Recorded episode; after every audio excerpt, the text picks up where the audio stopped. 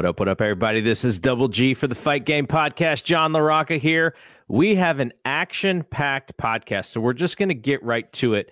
I'll let, let me give the listeners the layout here. Mm-hmm. You and I, we're going to talk about this Vince madness here to oh. start the show. All right. And then we will play a uh, an interview that I did earlier with uh, uh, Jeremy Finestone and Stephen Conway from the Speaking of Strong Style podcast. We talk in New Japan, uh, Wrestle Kingdom, New Year Dash, the uh, Cobb and Omega stuff that I'm very upset that you didn't tell me about. I didn't um, know anything about it. come on. uh, anything about that. And then uh, we talked about, you know, Mercedes and how that mm. that is going to go for San Jose. And just kind of like this idea that, I don't know, New Japan was kind of popping in the US before AEW was created and just kind of wondering if both can be successful in the US or if two organizations for wrestling are enough. Um, so talk all about that. And then John and I will come back with our dynamite review. I know we're a day late on that, but uh, I had uh, I had bought some tickets to the Warriors game for my sons for Christmas. Uh, and so that so we did that, and uh, and that's why this show is a day later. Okay, let's talk about Vince. And the reason why we have to talk about Vince is because this crazy 77 year old uh, businessman who has taken wrestling from the smoky clubs and na- national, all that whole thing you know what I realized, and and we'll get to the story here in a second, but yeah, no one main... else did that before him. He did it. He, yeah, exactly. He did it all. Yeah, exactly. The mainstream media is fascinated by this guy. Yeah, it's not just us wrestling fans. And I will say, us wrestling fans are way more tired of Vince than the media, and I think it's because he's the story, right? Like he creates stories for people to write about and so I will. So uh, an article came out today from the Wall Street Journal, and in this article, uh, Lauren Thomas from the Wall Street Journal, and some of this was Vince's own like press release, I believe, where he wrote some of this that uh, the the writers were getting information from. She wrote, Mr. McMahon, who has majority voting power through his ownership of WWE's Class B stock, has told the company that he is electing himself and two former co-presidents and directors, Michelle Wilson and George Barrios. Now, end end the quote because he fired them. By yeah. the way, yeah. Okay, they quote, came back, which is crazy. Quote again. They uh, he's electing them to the board. Uh, the move to reinstate Mr. McMahon, which the board previously rebuffed just last month mm-hmm. when he wanted to come back last month, they said you know, Vince, we'll have this conversation, but we don't think it's in the it's in the best interest of the company. Uh, and and what's and what Vince wants is he wants himself, George, Michelle, to be elected to the board, and then three people, probably three people who don't want Vince back, mm-hmm. to be eliminated uh, and vacate vacating their positions on the board. So he started talking about this, like I said, in December. Vince's reason for wanting to come back, this is his public reason. He believes there's a narrow window to kick off a sales process because WWE's meeting, media rights, including uh, Raw and SmackDown, are about to be renegotiated. And he believes the media landscape is evolving quickly, and more companies are looking to own the intellectual property they use on streaming platforms, making WWE an attractive takeover target. Um, and the company uh, and, and so vince is basically saying if you do not bring me back i because i have all the the voting shares i'm not going to approve any media deals and any sale because i don't trust essentially this is not him what he's saying but this is me reading it because he doesn't trust that they're going to be able to negotiate for the best deal without mm-hmm. him Okay, so that's kind of the the Cliff Notes version uh, of what is going on here. And I, I, I was just trying to figure out why. Like, what is the reason here? Why does he need to be the chairman, which is Stephanie McMahon's current position today. Mm-hmm. Why does he have to be the chairman in order to make the best sale? Can't he just be involved in this in in some way? Yeah. And so it's just kind of like trying to figure out the pros and cons. And and here are a couple from me. And if you have any, pop in and, and people. I am by no way an expert on how this process works. If you have some insight, shoot me an email, gg at fightgamemedia.com. I'm very interested to hear what, what people think about this, especially those who, you know, may have some insight into how this generally works. But my my original thought was, okay, Vince is trying to do a power play here. He's threatening to make things hard for the current regime by not approving what they want to do with the the future negotiations. And by doing that, he is basically saying bring me back or else this is going to be a very crappy process. Now, in the same press release that I think he his, his team wrote, he did say that he's not coming back to interfere with what anyone's trying to do. and so, does, so that doesn't really uh. connect for me. Uh, so one theory, I think, is that what he's trying to do is position himself in that if there is a sale, he will still be on in, in the chairperson's seat. And if they sell, let's say to Comcast, that's a theory that's out there. When that sale goes through, they can't then boot him. He's there. He's existing in that seat. But if this sale happens without him, his mm-hmm. fight to get back into the company will be even harder. So I, I, that that I've sort of pieced that together, just talking to people around, you know, getting their thoughts. That's kind of uh, what what I've come up with. Um, and then uh, I guess if you know, I, I, think one of it is who are those three board seats? Like who are the people mm-hmm. who who he wants to get rid of? And then, it, what if he does get the power back? Like who's? It's going to be uh revenge of yeah. of the Vince, right? Like anybody who wasn't Team Vince or anybody who has sort of been happy since he left.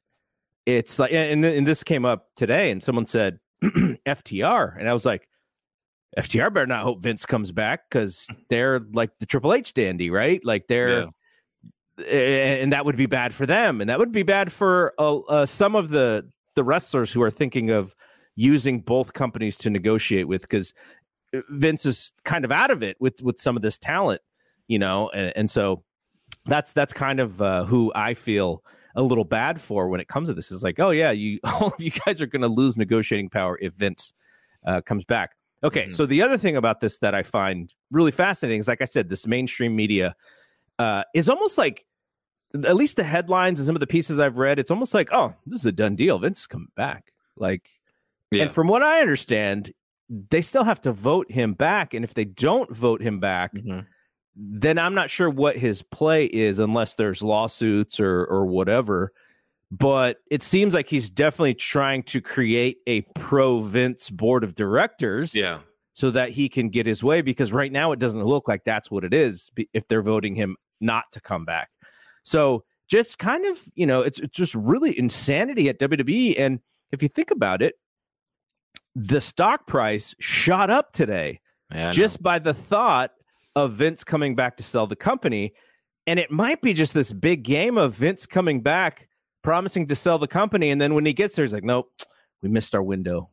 We're, yeah. we're not selling right now." And then he's just back for being back, back, right? Yeah, yeah, that's a great theory as well.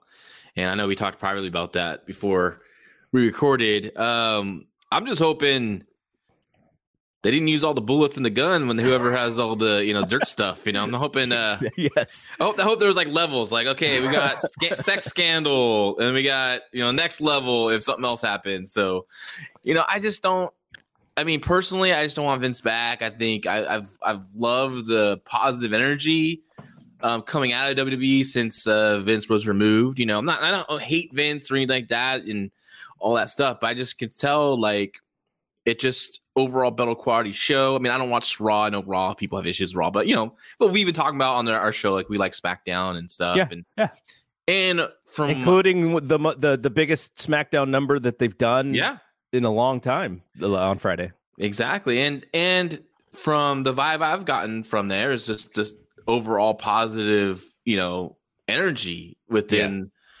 So that's one of my. I'm like, I, I just I just kind of hope that this is just the old man trying to kick up dust, you know. But I mean, it's so funny how he brought back uh Barrios and um was it Wilson you said, right? Yeah, yeah. And um, it's like, why would you come back to such a volatile like person like that? That's like one day you walk in and you're trying to tell him how about about this about the streaming service, about the network and what you yeah. want to do, and he's like, nah, doing something else. You know what I mean? And then you're gone. Like, why would you want that? And what Vince normally does, and he did this with bringing back Bruce, bringing back John Laurinaitis, is just he he goes and finds people, his people, to surround himself. Yeah. To say yes, right? And, and that's what a lot of corporations just do. But it's just really frustrating for me personally. I know you, you know I don't know all the ins and outs on the business side. You know, it's not my strong point. But when I heard the news, I just what I just rolled my eyes, and said, "Oh my goodness gracious! Like, what's going on here?" So my my first thought was exactly what you said: is that whoever's been leaking to the Wall Street Journal, Vince must think that the worst of it is out there, mm-hmm. right? Yeah. Or he thinks that there the stuff there could be worse stuff, but so far in his experience, it hasn't really been that bad. Like he's just been sort of moved to the next you know, it's next story. What's next? Because yeah. that's that's kind of what happened to, to the Dana White thing, right? Dana White. Now there's still some repercussions here with the Dana White situation because that power slap league yeah. got pushed back a week, and we'll see if it even if it even happens. But Dana White was in the, was kind of a, a news story until the situation happened with that that player on Monday Night Football, and then that was the the the story. So the the the news cycle moves so fast and I wonder if that's part of Vince's playbook. He's just like, yeah, I'll take a beating for a couple days, but then something else worse will happen. and and also what it does show you though is that his name is not that big, right? Mm-hmm. It's not like he's the head of CBS or he's the head of this, this giant media yeah. company, right? Where the that that story would would stay. So to to his advantage, you know, he's still just the carny wrestling promoter to a lot of people to the mainstream media, but they dig the stories that come out about this crazy old man. And it's um, so sad about just it's all about money, right? Here's Vince talking about a sell, and people are like, stock goes up, boom, yeah.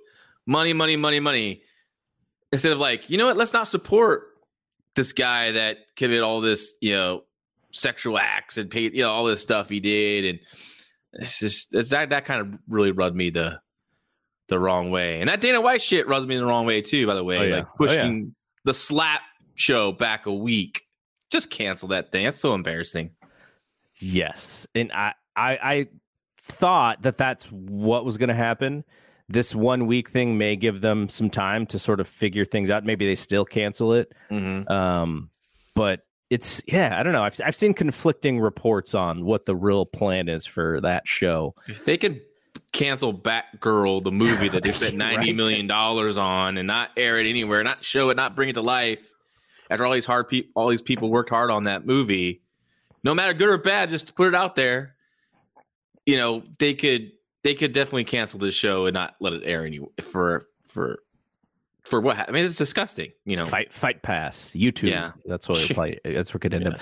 All right, one, um, of those, one, of those, sneaky streaming services that the Heartbreak Kid knows about. I don't know. uh, all right, uh, so ne- we needed to get that out of the way because that was kind of the hot news. We were going to lead with.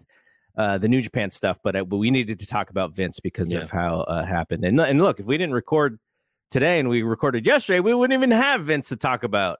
So uh, maybe maybe it's good that we we were delayed a day. Okay, uh, if you have not watched Wrestle Kingdom, if you have not watched New Year's New Year Dash, uh, and you want to fast forward, the the interview is about forty minutes, but I think it's really good if you have any interest in New Japan and the product, in the partnership with AEW and New Japan, and kind of the the maybe even the 2023 and the outlook, which to me, hasn't looked better since the uh, since Omega lost to Tana, Tana, Tanahashi.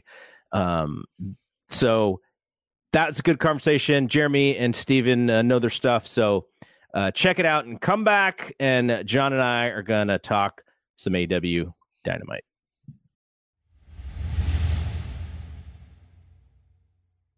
It's time to talk Wrestle Kingdom, and I have asked two guys who host a show on the Fight Game Media YouTube channel called Speaking of Strong Style. Jeremy Finestone, Stephen Conway. How's it going, fellas? Going great. Doing well. Yeah, thanks for having us on. Okay, so I know that one of you has already celebrated a birthday, and the other one of you is about to celebrate a birthday. So you should thank Kenny Omega and Will Ospreay for the great gift that you both received here, which was a fantastic match. Now we'll talk about that in a second. Um, first, I want to talk about what happened uh, this morning on New Year's Dash. I I was spoil free, but I did watch it in the morning. And as this show is building, and as Kenny Omega comes out in the main event, I was like, it would be amazing if Okada was his partner. And it happened, and I was like, "Oh my god!" I, I was so happy to see that. Like little, little, uh, little nuggets there for for longtime fans to see that uh, on New Year's Dash. But um, Jeremy, I know you had sort of the news and kind of the the setups coming out of New Year's Dash. So, what is the big stuff to look oh. forward to here? All right. Well, they had a number of matches on this show, and everything set up to uh, the Road to New Beginnings, which uh, concludes on February first. Then they had uh, the begin the beginning show on the 11th. All the magic here happened uh, in service of that, and in the top of the top of the news was the uh, first appearance of the Omega Powers, as New Japan Pro Wrestling itself has decided to call That's Kenny cool Omega and uh, Kazuchika Okada where they took on uh, Jeff Cobb and Aaron Henare. Uh, that concluded in the pretty much a surprise to me. I don't know about you guys, but Kenny Omega's got a feud with Jeff Cobb coming up. And then Okada's got a feud with Shingo coming up. And then after that is just run down the run down the line of all the news that happened. But those were the but those were the big things that came out of that show. Yeah, uh, Cobb and Omega were excellent together in that main event. I I thought, uh, mm-hmm. uh, and it's great to see Jeff. Obviously, I'm a big Jeff guy. Uh, so it's great to see him in the mix with Kenny.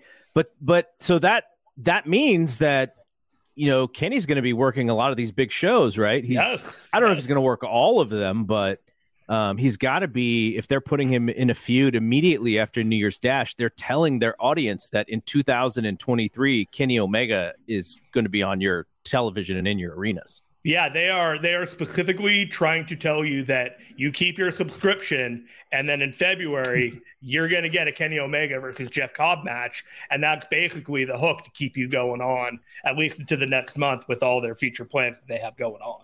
Steven, what were your thoughts when you saw what they were building there? Well, I'm obviously very excited for it. I, I, I know that Kenny Omega also is going to be going back and working plenty for AEW and things. I'm hoping that this title reign lasts a while so that we can see perhaps some U.S. title matches on Dynamite or Rampage as well. So the idea of Jeff Cobb against Kenny Omega appeals to me, of course. Those are two terrific wrestlers, and I really like the contrast there. I love the idea of Kenny Omega working with a guy who can throw him around like Jeff uh, can, potentially can. That's something we haven't really seen a ton of with Kenny, and I th- and certainly there's nobody in New Japan that can do it. And he was in the faction with the only guy who might have been able to before was Bad Luck Fale. So it adds a different dimension, doesn't it? That we know that Kenny can have mind blowing matches with guys that are really good technically and uh, a power guy, and, and Jeff's good technically too. That's not a, any kind of aspersion on that. But for someone that can kind of use him as a, a Canadian lawn dart, I think that could be really entertaining. and and uh, I, I, think that that they can put together a lot of interesting stuff. Kenny's one of the more creative thinkers in the game, and and give him somebody with that kind of uh, power and agility. I think we could be in for something special once that finally gets in the ring. So another follow up for you here. Um, does it feel like now we've post pandemic until through last year, I- am going to guess in the United States, New, uh, New Japan World subscriptions were, were down and down and down. Um, this seems to me a, a bigger play to the U.S. audience, obviously.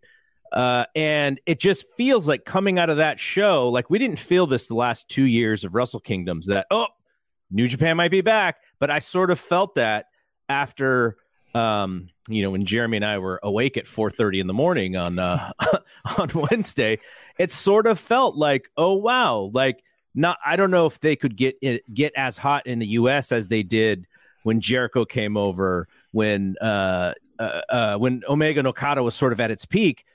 But there does seem to be like s- some heavy expectation here. What did you feel coming out of Wrestle Kingdom?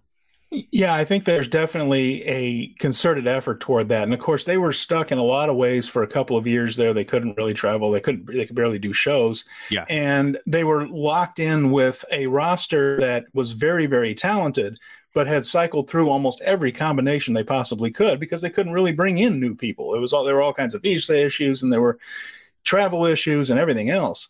So the freshness of these people coming in, even ones coming back, Kenny hadn't been there in years, and uh, you know Cobb being in the mix, and of course now we have Mercedes, which might be the biggest play to the American audience of all of them.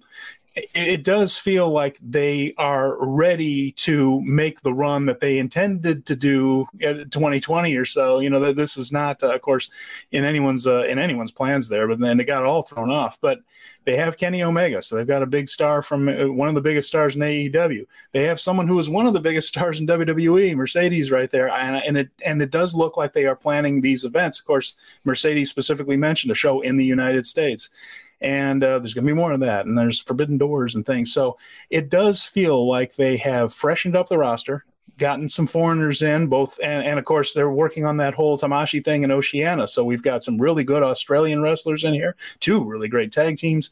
It does feel like New Japan is ready to branch out a little bit and really make a run at making inroads in North America and Australia. And they have the talent to do it. it, it we'll see if they can execute. That hasn't always been their best suit as far as executing their American vision. So uh, we'll see if that's improved. And they've had a couple years to think about it. So hopefully so. So, Jeremy, the last time we felt this hot about New Japan, there was not an AEW. No. And my wonder is if AEW satiates that audience to where uh, maybe I'm thinking that this is going to be sort of a rebirth in the in the US for New Japan, and maybe it, can't be because AEW and WWE both exist and maybe there's not room for anybody else. So what do you think about that? You know, I I've been watching AEW lately and I feel like there's a there's a disconnect with some element of their audience from the initial vision that they had.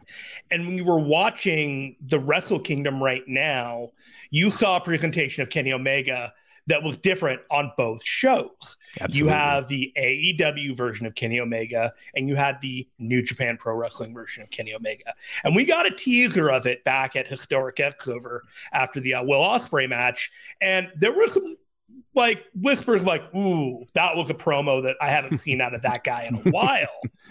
and then we had the press conference and and so I think there's a room for New Japan fandom where there's a gap in AEW and, and WWE don't serve. I don't think it's a giant gap, but I think there's a substantial market for New Japan to exist. And uh, I'm not sure that they found the correct formula to reach out to the audiences, but man, Mercedes Moné at a San Jose show seems like a, an awfully big overture to get people much more interested into a domestic version of the New Japan product that they previously haven't been able to do. So are we going to get Kenny Omega and Jeff Cobb stateside, or are we going to get it uh, in the Japan side? If we do, we're still going to get an iteration of Kenny Omega that we don't necessarily see right now in America. And, and then, and then this becomes super interesting because we know that AEW and New Japan are partners. That they're, they're going to do another Forbidden Door show, but what you just said Kenny and, and Jeff stateside, Tony Khan might be going like, "Hey, uh, maybe right. we, we, can do that on an, an AEW show, but I don't know if I want to compete against myself here with one of my VPs of the of the company." So that's also something that kind of gets murky there, and uh, it's an interesting partnership if both are sort of vying for the same audience in the U.S. Now, I will say, John and I, of course, and and you know we review Dynamite every week, so we we watch very closely with a microscope. That that show is very important to what we do on this podcast. But if you were to ask me what is the the style of wrestling that I enjoy the most, it is definitely something like the style that we saw at Wrestle Kingdom. So for me personally, like as a selfish viewer, I'm like, let's do Kenny and Jeff in Japan because I know that match will probably be slightly better than in the US where you get a little bit of a goofier Kenny and it's a little bit more about high spots um, than it is, you know, some of the some of the uh, the really solid grappling that that you know we're going to see in Japan. So eh, it, it's it's it's a fascinating thing to think about. Um, do you, Stephen, for you, do you think this partnership can coexist with both of these companies, you know, vying for similar audiences in the U.S.? It's going to have to be done very delicately. There's going to be a lot of politics involved. And the other thing we know that Tony Khan has said publicly that he delayed Moxley and Tanahashi until he could get it. So there could be some more of that kind of coming into play.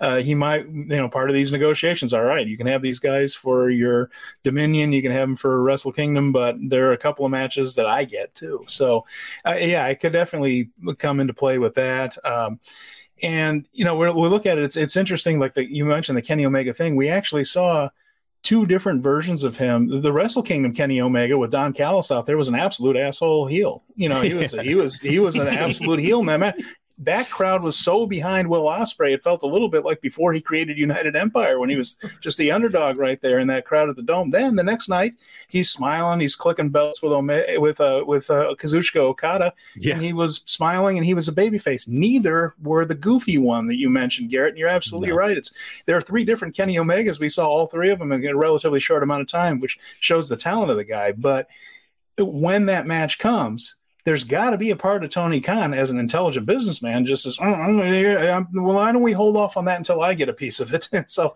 and, and Jon Moxley could be part of the picture going through too. I, eh, they're obviously not done with the whole Shota Umino tie-in at some point. I mean, they're they're invoking him every chance they get. So there's a lot of there's a lot of ways that could work out, and I and I do think that some of these matchups we might not see on the timetable that we as New Japan fans want mm-hmm, because mm-hmm. AEW is going to put not, and I'm not trying to crush Tony Khan here. He's just being smart and just said, "No, nah, we're going to oh, yeah. do that one when oh, I yeah. get some of the money. We're going to do that one when I get some of the money." Yeah, it's going to be a fascinating 2023 uh, for sure, and dare I say, uh, for a lot of American viewers, I think New Japan is back now. What do you guys have any insight into Tony Khan's announcement about the uh, the the the streaming service for ROH, the Honor Club service, as it pertains to New Japan, because he mentioned that he's going to have more news after Wrestle Kingdom.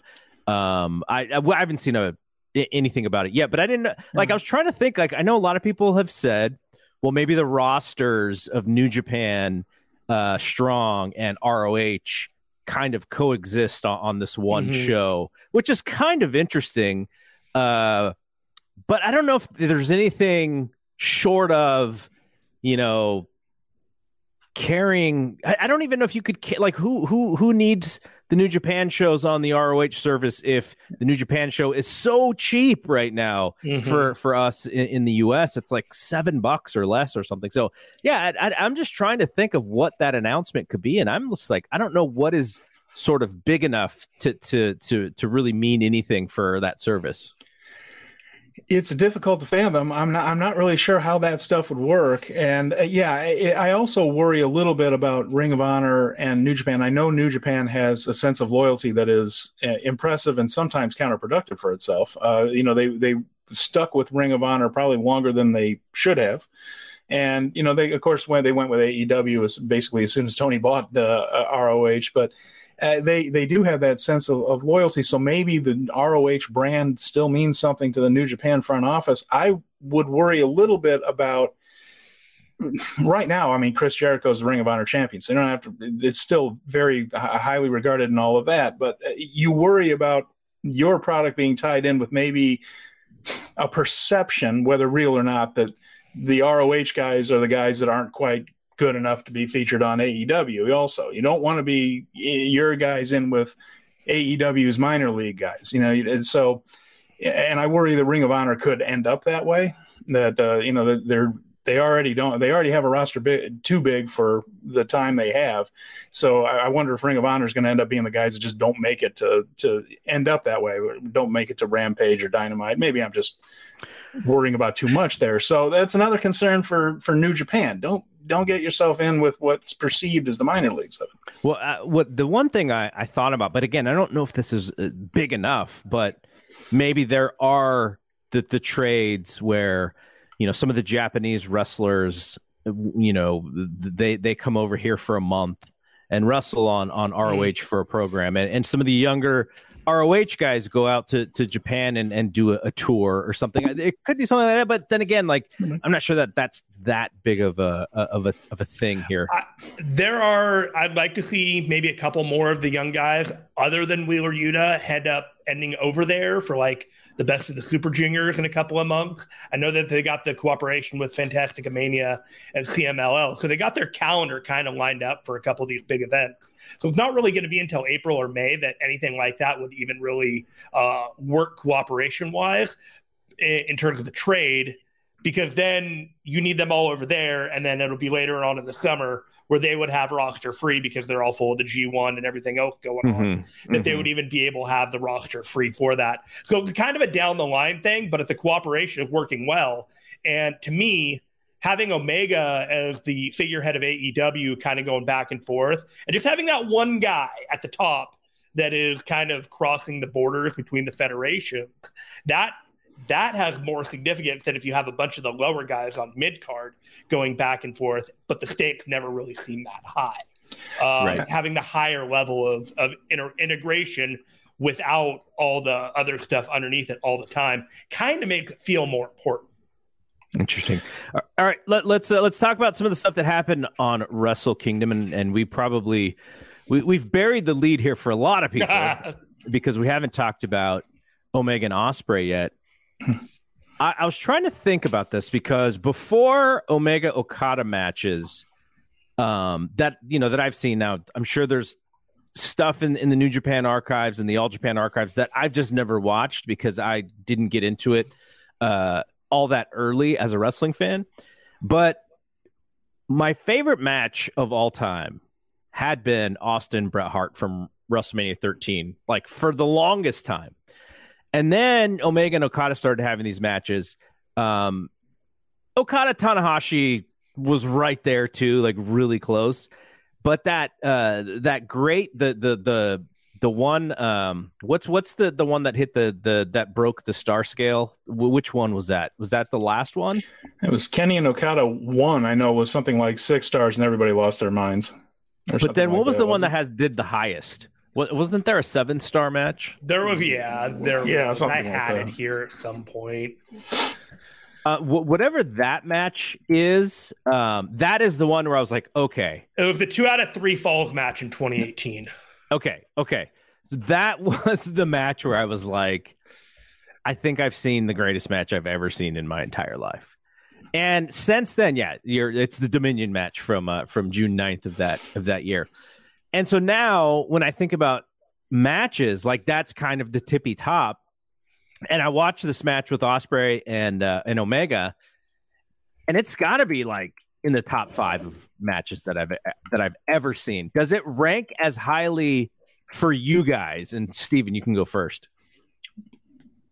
It's definitely on that list. And the funny thing is, Gary, you mentioned Bret Hart and Steve Austin. I this is I'm I'm going to go ahead and brag on this. I was in the building for that one. I was in that WrestleMania in Chicago, and the feeling in that building was the most intense I've felt at a wrestling show, uh, as far as the emotion and crowds divided between two sides that really, really wanted their guy to win. And there was some sort of reaction from the crowd for every blow. As this match built, you got the sense that that was happening. This crowd in Japan, it was a cheering crowd for Wrestle Kingdom and I've mentioned this to Jeremy on our show. New Japan's not the greatest at miking their crowds. They just aren't. It doesn't always come across. This was a match where you really felt that the crowd was, you felt that wave of sound that you get in a dome when there's a big match and a great match going on. And it sort of rides like a wave. It comes up and it goes down, it goes up and down. And this one had all of that. So the people were so into this and so behind Will the way Kenny was just wearing him down. You even got Zombie Will for a while where his eyes go glassy, yet he still manages to come up with that one big move and things. That match made people feel in a way that most don't, and certainly no other that night. And there were other great matches on this show, but as far as one that made people feel again, that was a, a real treat. And between two guys that are master storytellers as well as tremendous athletes, that 30 minute time call came and those guys probably could have gone twice that. The the cardio on these guys is incredible and they're still over there telling every little emotional cue uh, out there. Uh, it was very special. I think it is going to be one of those matches that are remembered for a very very long time it's up there with me with Misawa and Kawada from 1994, a 35 minute classic right there that I always felt was my favorite match of all time. Hart and Austin, yes. Uh, some of those All Japan tag matches. I'm a Kings Road guy at heart, but going uh, going all the way back. But this is up there. It it made you it made you feel. It had a real purpose to it, and the best part about all that is it's only the beginning of this story because yeah. by putting Kenny Omega over in it it's Will Ospreay's Mount Everest to climb, yeah. which means we're going to come back to it. And imagine the anticipation for that. So, yeah, for me, uh, absolutely. It, it was not just a one off great match, fantastic, loved it, but it was more the beginning of a story that we have something to look forward to. That's an added layer to it. Yeah, I don't know if you guys heard Wrestling Observer Radio, but Dave said that they specifically did not do a lot of things because this is going to be more than one match. So they're, going to run it back. They held back in this match. They sure did because they're right. Well, so this this is an interesting thing though because you know I mentioned in AEW. A, a, Kenny Omega match is just going to have more high spots and it's going to be faster and it they're not going to slow it down as much. That that's that's what I think that they would do. Maybe yeah. maybe they would they would uh, let it breathe a bit, but uh, yeah, imagine you know that that's why this whole thing is I I, I think they're gonna if, if if I'm thinking correctly, they they probably do at least one match in AEW, but I want like the main one to be at Wrestle Kingdom.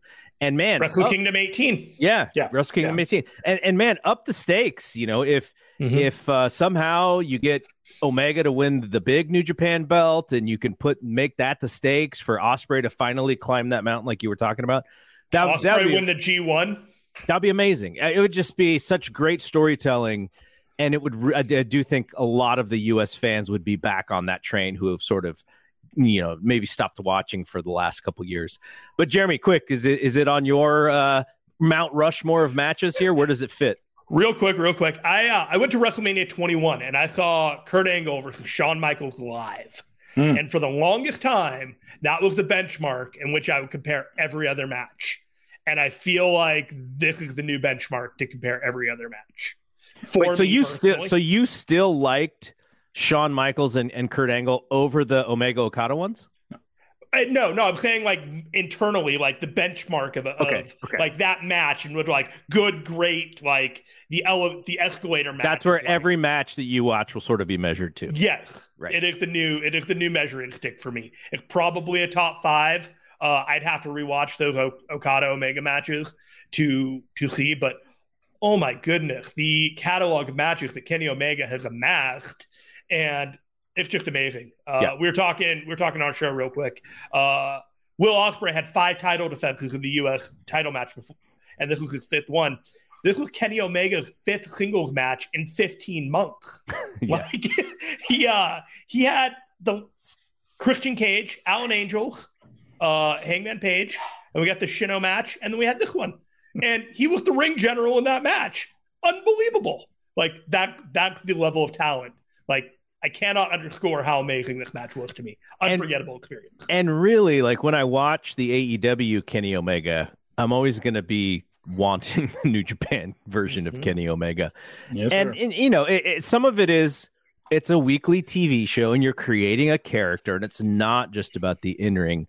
But, you know, I'm watching these best of seven matches and like the athleticism is off the chart, the moves, the thoughtfulness in getting to these transitions is off the charts. But what it's missing for me is like the realness, like the the reality, the the believability, because it's just it's, it's, just like you know superhero uh, match kind of kind of quality. Uh, but yeah, this Kenny Omega, where I was just like, I kind of I was watching these these matches and knowing that this match with Ospreay was coming up, I was like, okay, he's got a lot to prove because of what Jeremy said, where he hasn't had very many singles matches, but also I think a lot of people miss that Wrestle Kingdom, you know, New Japan version of Kenny Omega. They like that version of Kenny Omega, and so he can be these two different versions, but just just the ability that for for me to go okay, I know he can do that again, and I can't wait to see more. That was just uh, fantastic. Okay, you know, we, we can't cute and fun. Real quick, it's cute and fun that you have the the broom version of Kenny Omega on AEW, but when you see that version of New Japan, like that other version doesn't measure, and that's all I yeah. wanted to say about that. Yeah. All right, we can't. I mean, we are overlooking um, Okada and, and Jay White, which I thought was an awesome match as well, but it's just going to get overshadowed. Uh, they they did of course, it's a Jay White match. There, it was going to be slower. It was going to be a little bit longer to get into. I was really worried that after that uh, that match, I was going to kind of have that adrenaline dump, and then I was going to see Jay White do his stuff, and I was going to get really tired. But I, I wasn't. I, I, thought the match was really, really good.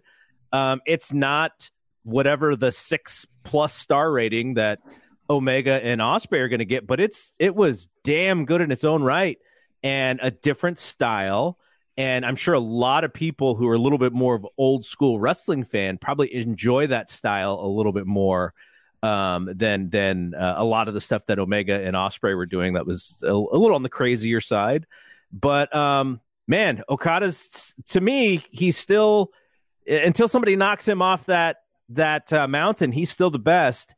And uh, w- I don't I don't know where his sort of journey goes. Like Shingo's great. I just don't see Shingo at the same level as as some of these other guys historically.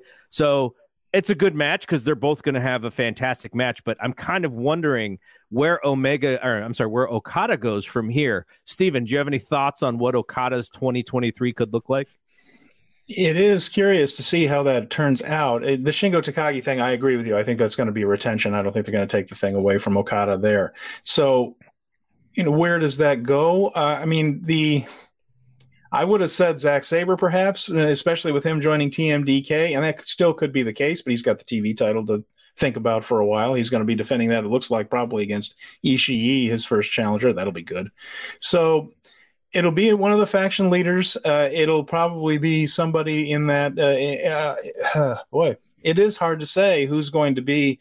Uh, unless they just want to go on a run of title defenses similar to uh, what they did uh, when he broke the record, where it was it was just one guy after the other, one mostly one and done.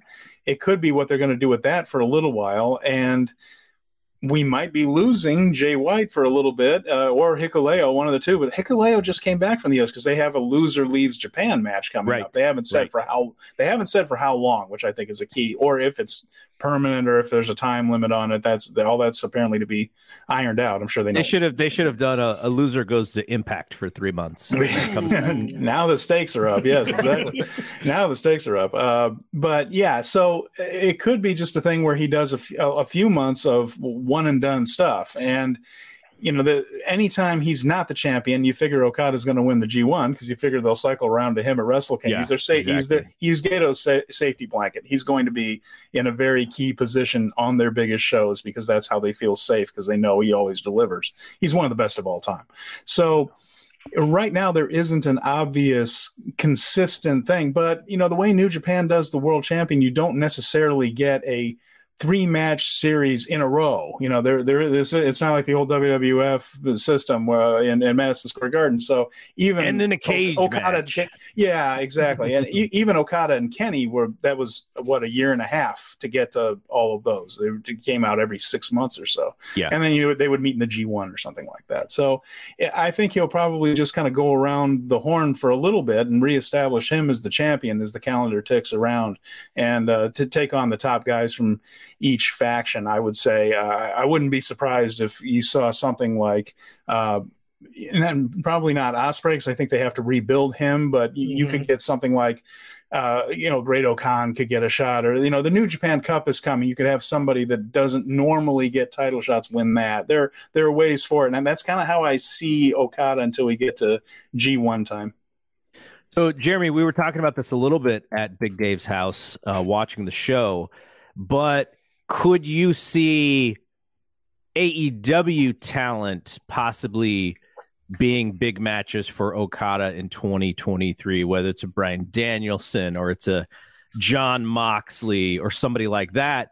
Because, like, you know, like Steven just said, like, there's not really that, like, one person who's like, oh, they're gonna you know they're gonna put him mm-hmm. him with okada and, and, doesn't you know Kota Ibushi's not coming back so uh, is there anybody you think from the stateside that could possibly be uh, a challenger for a big match for Okada?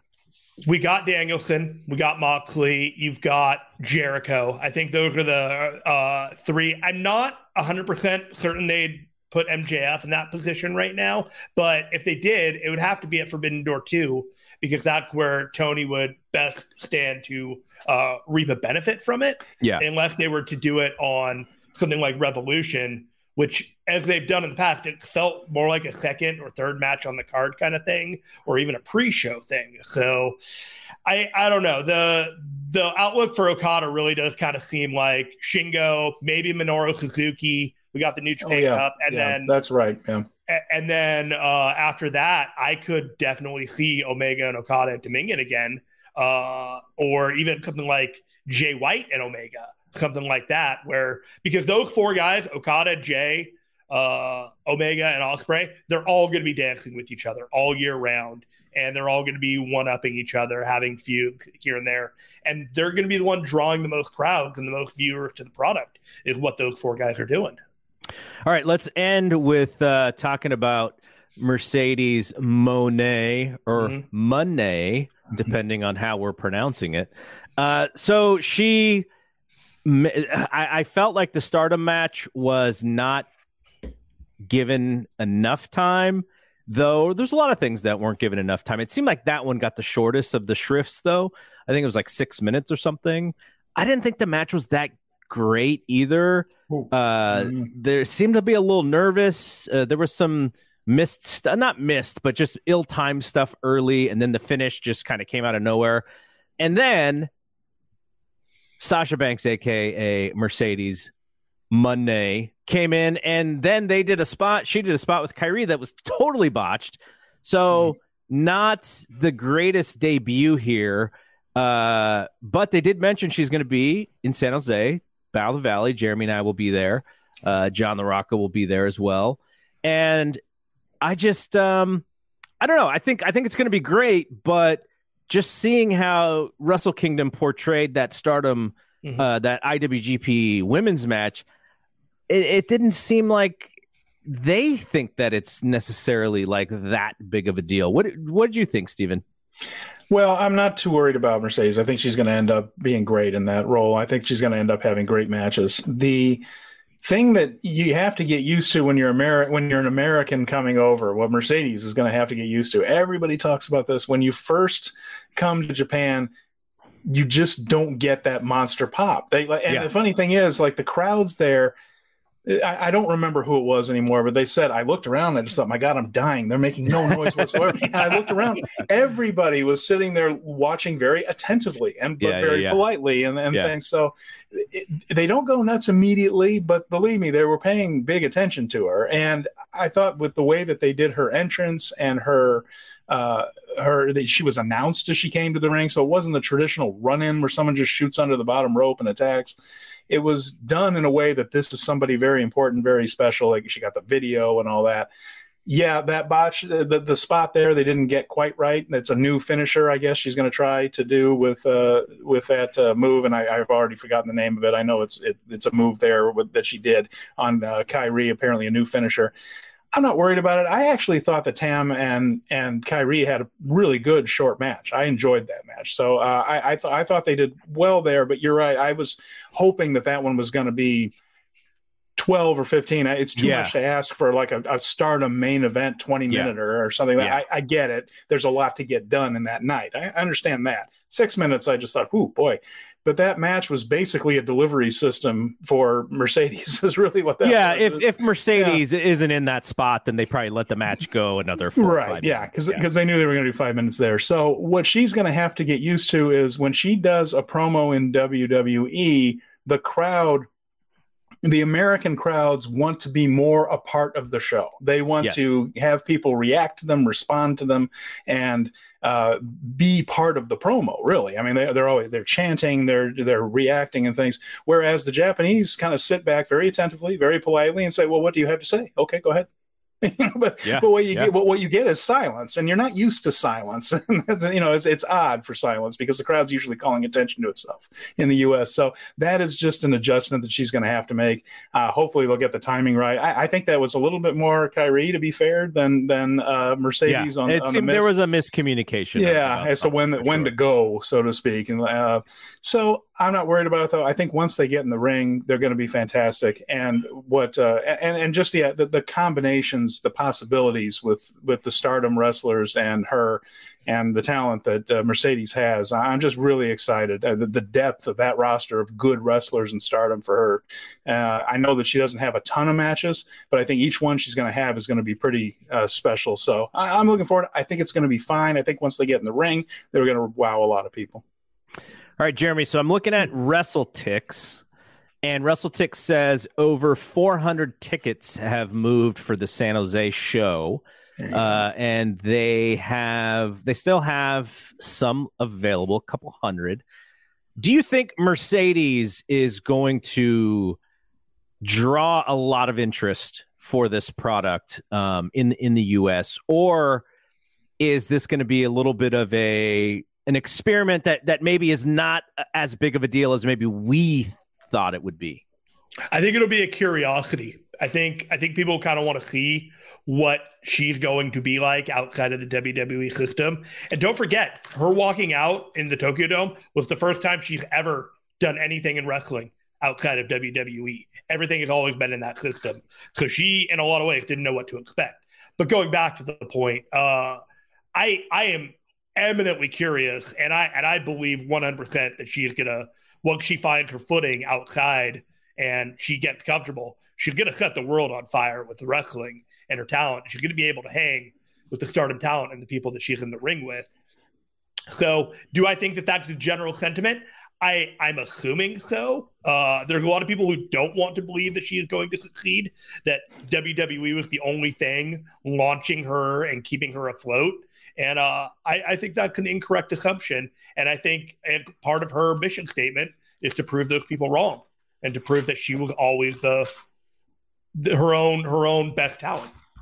All right, Jeremy, give me the uh, the details on the podcast. Where can people listen to you guys and watch you guys and all that stuff? You can find us at the Fight Game Media channel on YouTube. You can look for Speaking of Strong Style. Uh, my Twitter handle is Jer Firestone. You can also check out the hashtag SPOSS, S P O S S. We try and tie that to everything. So if you have trouble finding us, that can be a little helper. Steven. And then when do when do you guys publish? Uh, we try and publish every Tuesday. We went Wednesday this week because of obvious Wrestle Kingdom reviews, but we try and go live be uh, around Tuesday afternoon, evening. So if you're uh, looking for a midweek channel on YouTube, something to watch, give us a shot. We'll entertain you. And you guys are going to do some live streams upcoming at some point, right? Yes, Indeed, right are, now, yeah. right now, you're just uh, you just upload the the show. Yeah, no, I think that that's cool. All right, Steven, what about you for socials and where can people find you?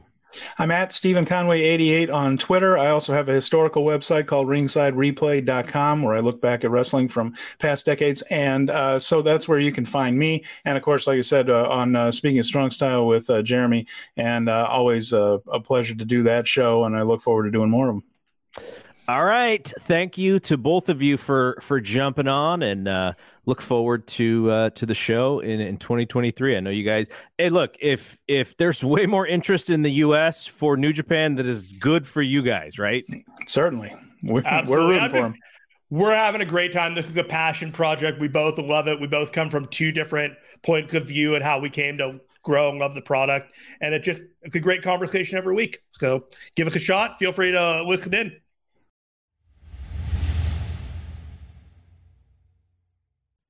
All right, John, we are back talking dynamite, but there was a question in on Twitter f- directed mostly towards you, to, to- towards us, but mostly towards you. And you wanted to know the snack situation at Big For Dave's me? house for I wasn't in charge. I was not in charge of the snack but situation. but I but I think eh, because you were you were a little bit more vocal about the lack of snack situation sometimes. the non-existing snack And- and- situation. And, so they they said, you know, they said, "Hey, I want I can't wait to hear Laraka's uh, response to to the snacks." And I said, "Well, you know, thanks to to Jeremy uh huh. and to John Quinn, Yep. the snack situation might might win most improved in the Observer Awards." That, that's why I'm shout out. I want to shout out Mr. Quinn and Mr. Finestone, our good friends, uh, coming through with the snacks. Uh, Jeremy brought over some pizzas. He brought over the pizza my heart. You know. Yep. Sorry, they better sponsor us now for that that plug right there.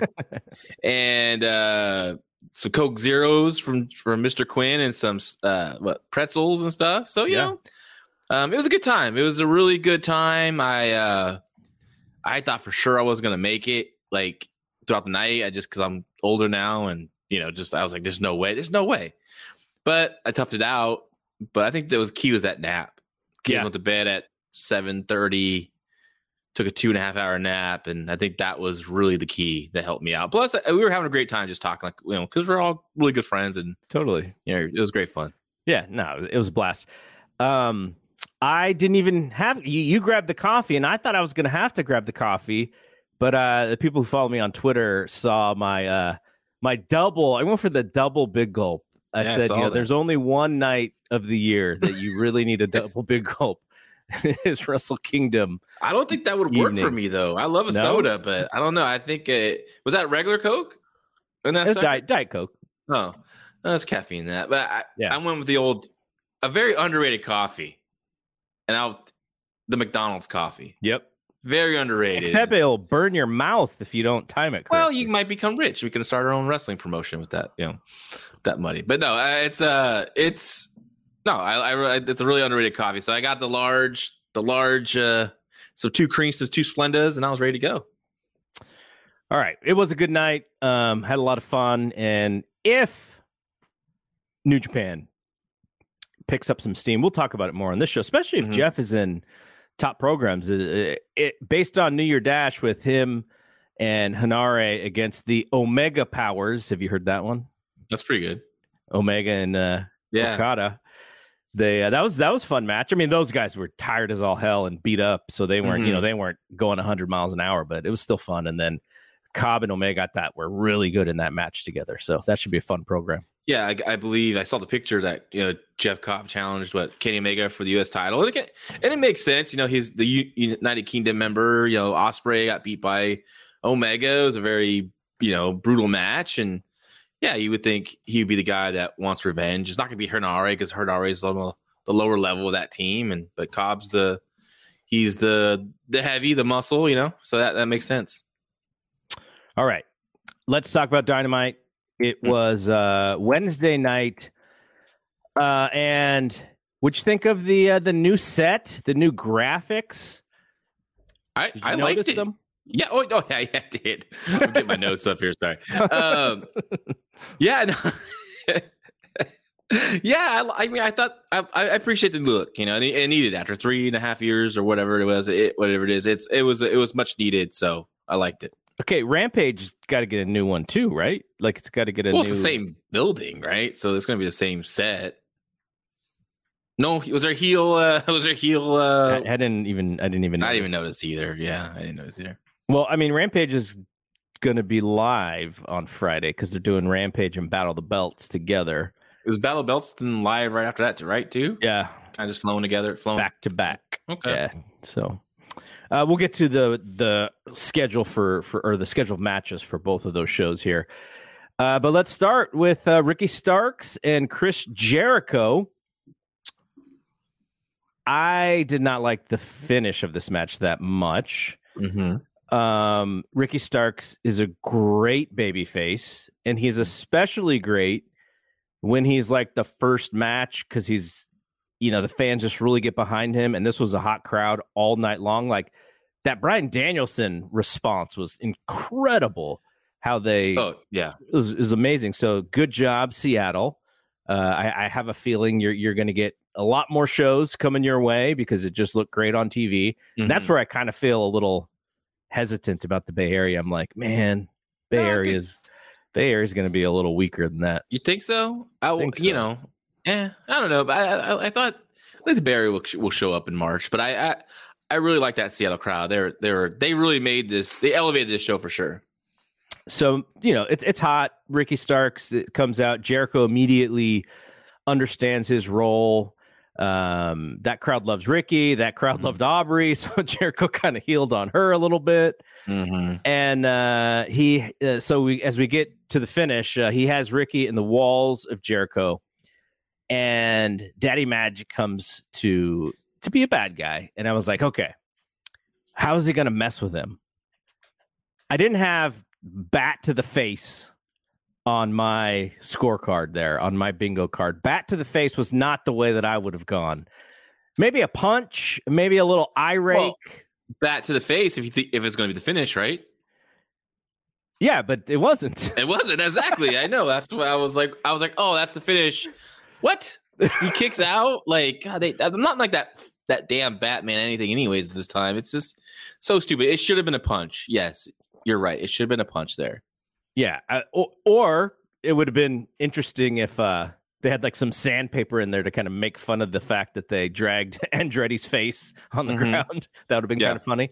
But no, yeah, he hits him right smack dab in the face with the bat, and then Ricky is not knocked out.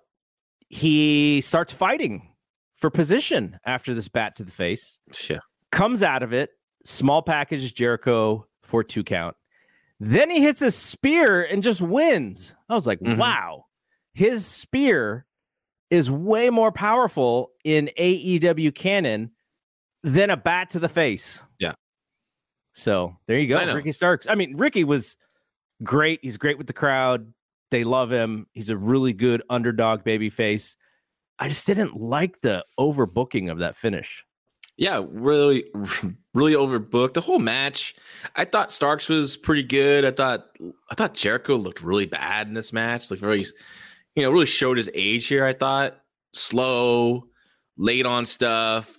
I mean, he's to a point where the cutoff, where uh, well, the tease cut off, where Matt Menard grabbed Starks' feet foot as he went to the ropes.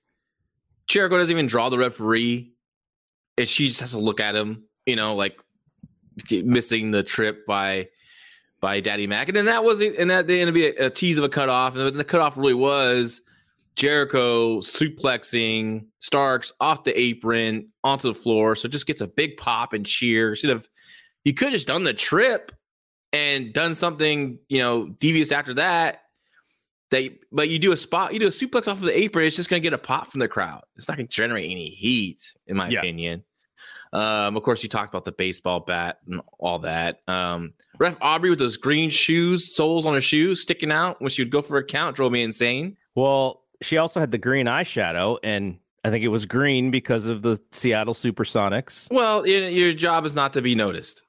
So when you jump, drop down, and you have you know green soles, it distracts me, and I'm, I should not be distracted. I should be watching the rest of the wrestlers in the ring. Some people just want a hot dog out there. AEW just loves the referees love the hot dog. Most of them. Uh, well, she she will she will make her her presence known again soon, Oh, soon, yeah. soon. So uh, JS comes out. The rest of JS comes out, and Mhm. uh, Andretti comes out with uh, a chair. To you know, the chair evens the odds until it doesn't. He goes wild, but then I think it was uh, the ladies, right? Tay and Anna Yeah. Jay. And then Yeah. and then and they don't like she just grabs it from him. I think Anna Jay just grabs it from him. He's going to hit someone, he she just grabs it from him, takes it from him, and then they just beat him up. It's like, what if he tried was going crazy, swinging that chair, and he's about to swing it and almost hit hit uh uh what's her name? Anna Jay. You know, hesitant because he doesn't want to hit a woman with the chair, right? Yeah. And then Tay can come behind and knock him in the nuts, and then you know the, the heels could take over. And I just don't want to see Ricky Starks being saved by the the lower end rookie guy, you know? But I- he didn't get saved because it Oh. didn't work. Yeah, it didn't work. It's it's just I And this know. is this is what scared me was Jake Hager. Mhm. He's got uh Ricky.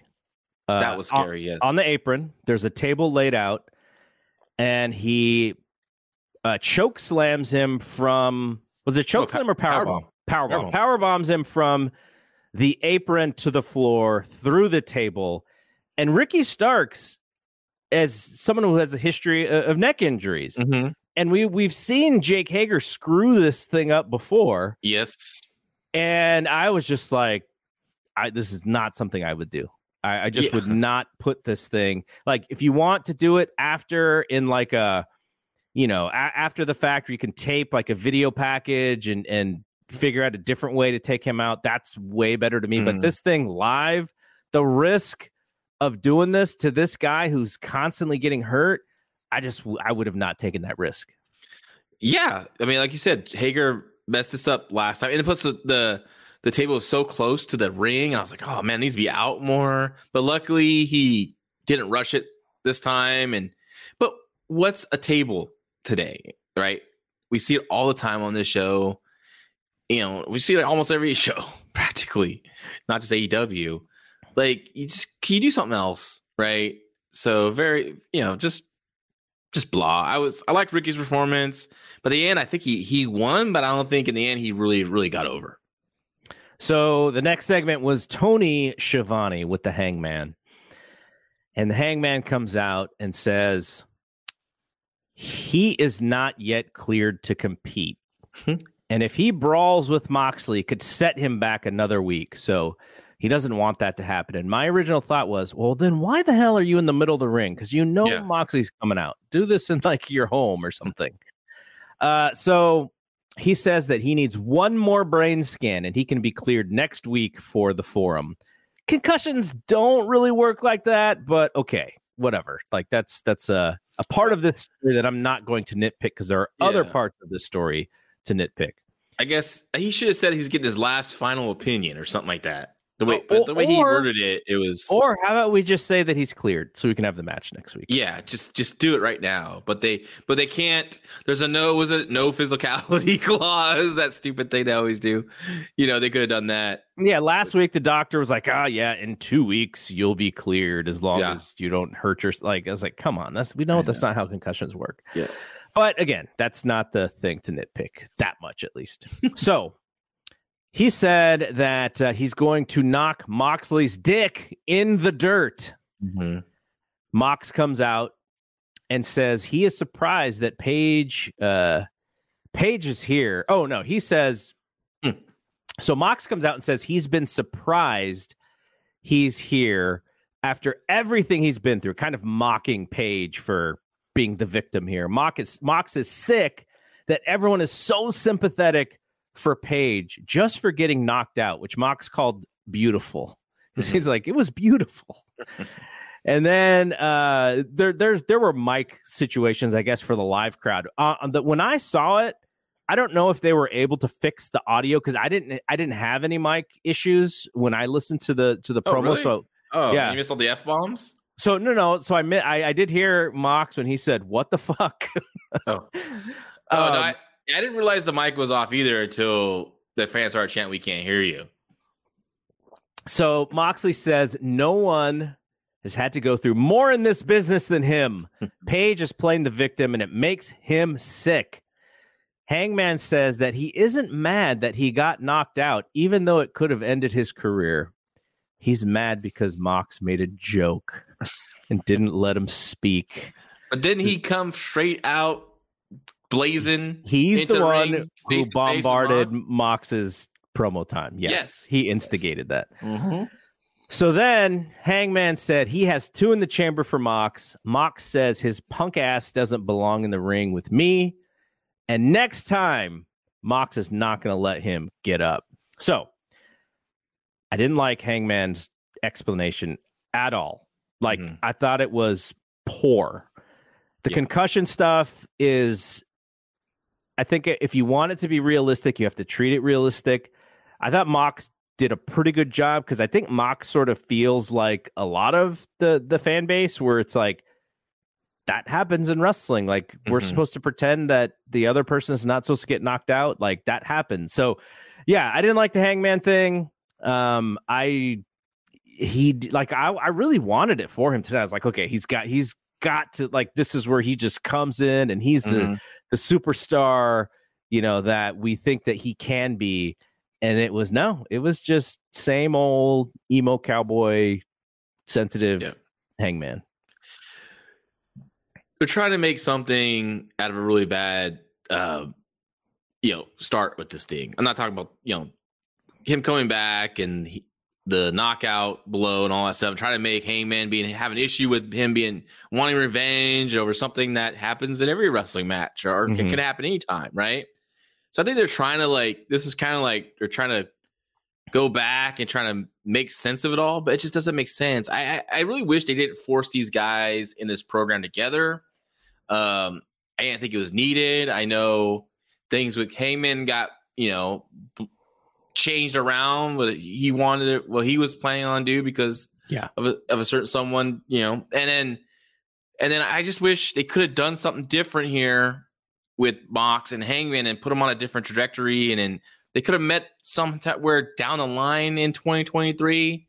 I just think it just it doesn't help anyone right now at all. I I know Tony's looking for a big match, but you know, coming up in a, these next these these couple weeks, I think he has some big matches already planned. I I'd kind of like to see uh uh they would have spread it out and because Mox I don't know. I, I, once again, you know him better than I do, but I feel like Mox is not really into this one either. You know, that's what I just feel. So Yeah, I don't, I don't know for sure about that. Uh, I, I don't know what what he. I, I mean, I know he was pretty bummed out when when it when it happened, but Yeah. you know, when the original knockout happened. But yeah, I've been- I I- don't know how he feels about the program in general. Uh, okay, so we get a Samoa Joe promo setting up the main event with Darby, and then we get Jeff Jarrett and Jay Lethal against the acclaimed. Now, do you did you hear about the uh, Karen oh yeah, Jer- yeah. stuff from last week? Yeah, I read all those. Uh, just I don't know how I just kind of stumbled on Twitter and I started. I, w- I fell into the rabbit hole of the uh, Karen Jarrett acclaim saga. Yeah, she she was. I, I imagine what happened is she just got started getting trolled on Twitter and felt Mhm. like she needed to Yeah. respond because there's probably some part of the wrestling audience that doesn't know the Kurt Angle Jeff Jarrett story with Karen, Mhm. and they even made it an angle in Impact. And there's people who don't really know that part of the story, so they Yeah. were probably ragging on her a little bit and she felt the need to defend herself, then also throw other people under the bus. Mhm. But um, Max Caster dropped some more Karen Angle in his rap, uh, getting trashed on Twitter more than Skip Bayless.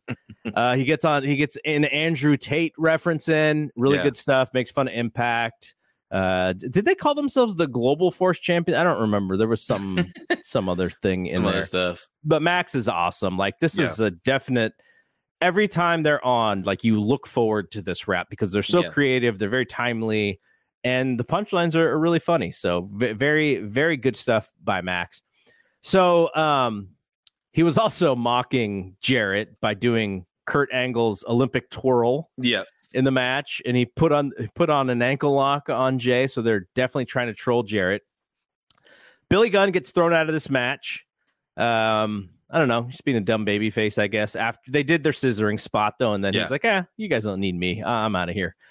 Uh, so a, a lot of the heat actually happens in picture in picture. So if Mhm. you were uh, if you were looking for some of the heat, it's like, uh, you gotta have to not hear the crowd and and see it through a, a small box here.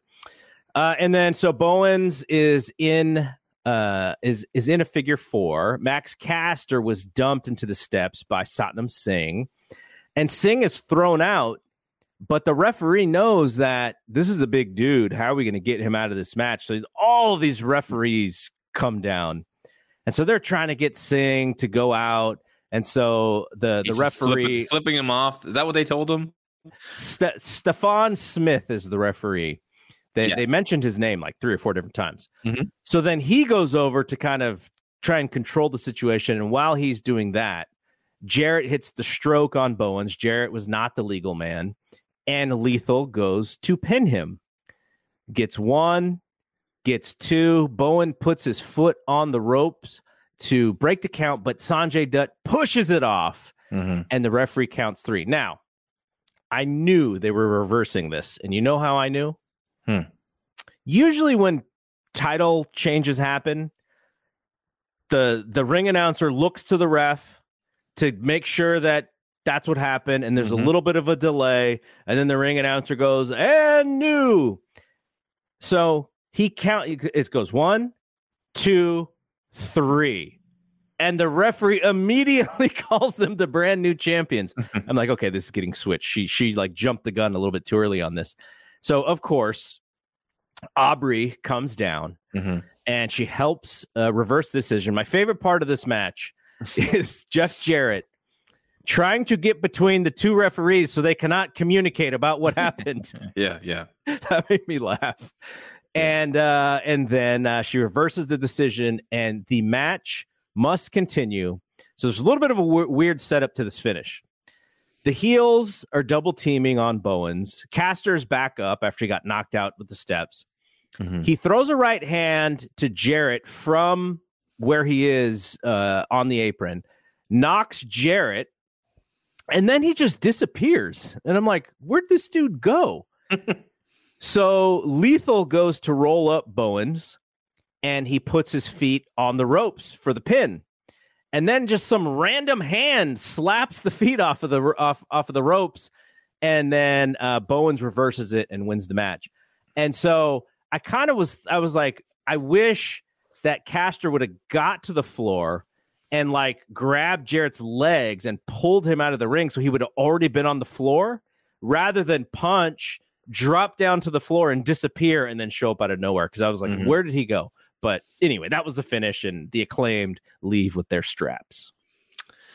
Some parts I liked of this match. Some parts I didn't. Um, I felt like after all that stuff on Twitter, um, the the stuff that Max said in that that, that rap video he did the previous week, Jeff's just smiling, like when he comes out. Like I kind of wanted to see some fire in, in, in Jeff's eyes, and you know I kind of wanted them them them to start and start fighting and and you know you know making it look like more than just a typical wrestling match, you know.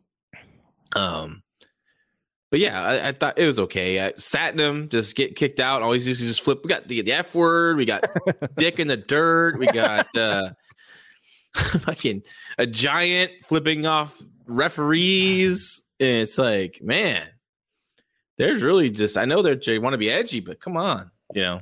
Yeah. but yeah, I just it was okay. Uh, and it builds to another match and I kind of I kind of do like the idea of Jeff Jarrett and Jay Lethal as a as champions. You know, I think the acclaim could be where they're so over that they don't need the tag team titles on them all the time, but they can lose them and get them back, you know, that kind of deal. So they don't need like a long reign. I would rather see them lose it to a team like the Guns rather than Lethal and and Jarrett, only because that could establish like the young team's long term, you know, long term program. Like let's let's get that thing started, and they could wrestle for for years down the line. I would like to see, especially after the Guns' promo, which we'll get to, Yeah. which I thought was was pretty darn good. Mhm. Um, all right. so Tony is with Jamie Hayter and Britt. Britt says Saraya just doesn't get it. They both had rocky starts, and it took them a bit to figure out what they were doing. Uh, Toni Storm and Shida are great wrestlers, so why hasn't Saraya picked one of them yet? Like, what's going on here? You have great wrestlers in this company to choose. And she says, she's pointing at Jamie Hayter. She says, Jamie, she's the champ. I'm the boss. Mm-hmm. The boss is Sasha Banks' is, is, is nickname. And she says, she's the killer and I'm the pillar. So after this promo where she uses this little cute line about the boss, Mm-hmm. is it supposed to make us think that Mercedes Moné is coming next week? I think they were teasing it. There still could be, still could show up possibly, but I don't know. I think someone. I mean, I saw something today that she's not going to be there, but who knows? Well, right? Dave doesn't think so. But Brian thinks, reading into the promo, thinks like, how can you say that? And she doesn't come. Mhm. So they had that discussion Well, on Wrestling Observer Radio. I guess. I guess what they did later, you know, they they cleared that up. If that's the case, it's it's going to be who sh- you know who Right, right. Sar- Saray decided of the two, Toni Storm or Shida. Jack Perry interview next week for one night only. It's Jungle Hook against Big Bill and Lee Moriarty. I don't know. I liked I liked uh, that Jack Perry has some bass in his voice here. Look look like I, I like that. But then Hook just kind of appears on screen for like what 0.5 seconds and they go like a you know a break. So not much not much impact there, you know, or and it'd be nice if I know Hook's a silent killer, but maybe hey, it's been a while now. Let's see let's see him say some things and Yeah. at least a couple lines. Shit. All right, Bryan Danielson against Tony Nese. Danielson gets the hero's welcome and he dominates. This is Yeah. an absolute domination. Strong win for Bryan Danielson, setting him up to be the number one contender. He calls out MJF because uh, he says, you know, I, I still want to fight. So come out here, get your ass out here. Um, MJF is cutting him down, making fun of the way he looks. He says, You look like a goat, but that doesn't mean you are a goat. He insinuates that Danielson's mom had sex with a goat, and Bryan Danielson's the one that came out. And so Danielson says, Oh, yeah. Well, all the talk in the back of the locker room is how many human suitors that your mom's had. and MJF just blows a gasket. And so Danielson's playing it up with the crowd. You know, who who's had who's a human suitor of MJF? And all the crowd's like raising their hand and screaming. What about the Lance Storm at Dean Malenko line? Yeah. They- they did- if the Lance Storm and Dean Malenko had a baby, it would still have more charisma than uh, than uh, Bryan Danielson. Lance tweeted about it too. yeah, I saw that. uh, and Max says, you know, supposedly, you know, all the all the journalists who live with their parents and live in the basement, they love you. But you know who is the fans of me? He called out three people. The first one, Disco Inferno. that was great. The second one, Eric Bischoff, and the third one was none other than Jim Cornette. That's hilarious. Yeah. Um, Danielson, he says, you know, you want this title shot? Okay, here, here's the steps. You have to win for a month straight, and you'll get the shot. And Danielson's like, Nah. why, don't I just keep winning, and I'll be the number one contender? Like, Yeah. like what's like why, why don't why don't and then and then that's when MJF said Tony Khan's not running this the EVPs aren't running this I'm running this you you do that and you'll never see a title shot so Danielson's like all right but I'll do it as long as you agree to my stipulation which is an Iron Man match and MJF was kind of hemming and hawing but Danielson challenged his wrestling manhood because we know that that's something that has been a critique about MJF in the past is can he really go? So this is the opportunity for him to go with the best in the business. So MJF and Bryan Danielson, if he keeps winning at Revolution in Chase Center uh, for the title. By the way, I was just at Chase Center last night. Yeah. I'm trying to think what 8,000 people is going to look like in that giant place. I hope they get to 10. If they can get to 10, I think it'll be okay. You just kind of have to, you know, sprinkle in the the second deck, but I think that the bottom deck will look great. Mhm. But man, it was storming. The the the weather people were telling us that people were going to die on the road if you risked traveling, yeah, and we made it, and it was raining hard, and that building was packed, and Steph Curry didn't even play. Like Oh, it was insane how many people were there. So wow. AEW's got their work cut out to to put people in that building, man. I still gotta buy my ticket or Well, get a ticket somehow, I some mean, way. the longer you wait, if they don't, if they aren't selling, the longer you wait, probably the better. But we'll see. Could pick up my uh, free ones at Rasputin Records. You're trying to say? It's like just there you go. at the uh, along with my Sound Day Giants tickets, just right there. This, um, Uh, for them, I hope that they can figure out something to Yeah. get people to to go buy some tickets because I, I mean, I want, you know, I almost feel bad as you know, this is kind of our home, and it's like, come on, guys, let's. This is a pay per view. They're never going to come back. Now Danielson challenged MJF to a 60 minute Ironman match, like to as you said, to challenge his wrestling manhood, right? Yeah, yeah. It's and the way Danielson challenged him, it's like this is going to be the hardest, you know, wrestling match you ever had. You're going to prove that you actually a good wrestler, all this stuff. But in AEW, remember the Omega Pac Ironman match with the chairs and other weapons they use in that match? so it's you know, and this company company's already established Iron match is not just a specifically pure wrestling, you know, match. What if they do the thing where MJF just starts cheating his ass off and gets disqualified uh, once, and then picks up Mhm. two pins? You know, gi- gives up one pin to get two pins because Yeah, oh, I'm sure. all beat up. I'm sure that will happen. Yeah, yeah. I'm sure that will happen. Um I kind of I don't know. I wish it was just a straight match the first time around. I wish they would do maybe an Iron match somehow in uh in a rematch. I'm not a big Iron Man match guy. It was when I was younger. I thought it was a great idea and you know, I was excited for the ones like, you know, I- do like it if it's like more 30 minute than 60 minute. Yeah, But as we got older, I think, and wiser, um, we started like, okay, you know, we are just kind of chill and wait out because they're not until like the last 15 minutes is really, you know. So I think, I don't know.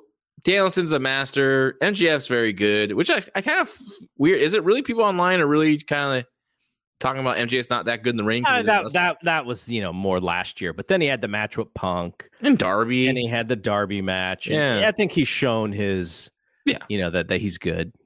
So, yeah, I that's the only little issue I had with that. That 60 minute, you know, the way that Danielson brought up, like it's going to be a re- this wrestling match, purely pro wrestling. But uh, like I said, in the history of AEW, Iron Man match, we saw Pac and Omega was there's chairs and probably was a table or something else involved. So, All right, so uh, we got the John LaRocca Invitational, AR Fox against Swerve, and you know we didn't have the we didn't have the the trios match, so this is this was your your match here. yeah, they They- I mean these these guys are flipping athletic, man. yeah, oh yeah, they were My just goodness. beautiful flips and you know, great on the gymnastics, you know, thing. But like, Really- it's just. Good timing with each other as well. You could tell that they've wrestled before. mhm. Um, the finish is, and I, I don't really understand what what this was, but Parker Boudreaux, Swerve had AR Fox on the top rope, Mhm. and Parker Boudreaux gave Swerve something, and then he kind of rubbed it in AR Fox's face or Yeah, his the- hands, It wasn't clear what it was, mouth or Yeah, something, yeah. and then he kind of like he went limp a little bit, Mhm. and then that's when uh Swerve gave him the DVD on the side of the ring apron. Why? Was it necessary? Was that necessary? No one's gonna care. Well, especially if the knockout blow was whatever he stuffed Yeah. in his face. Uh, so Yeah.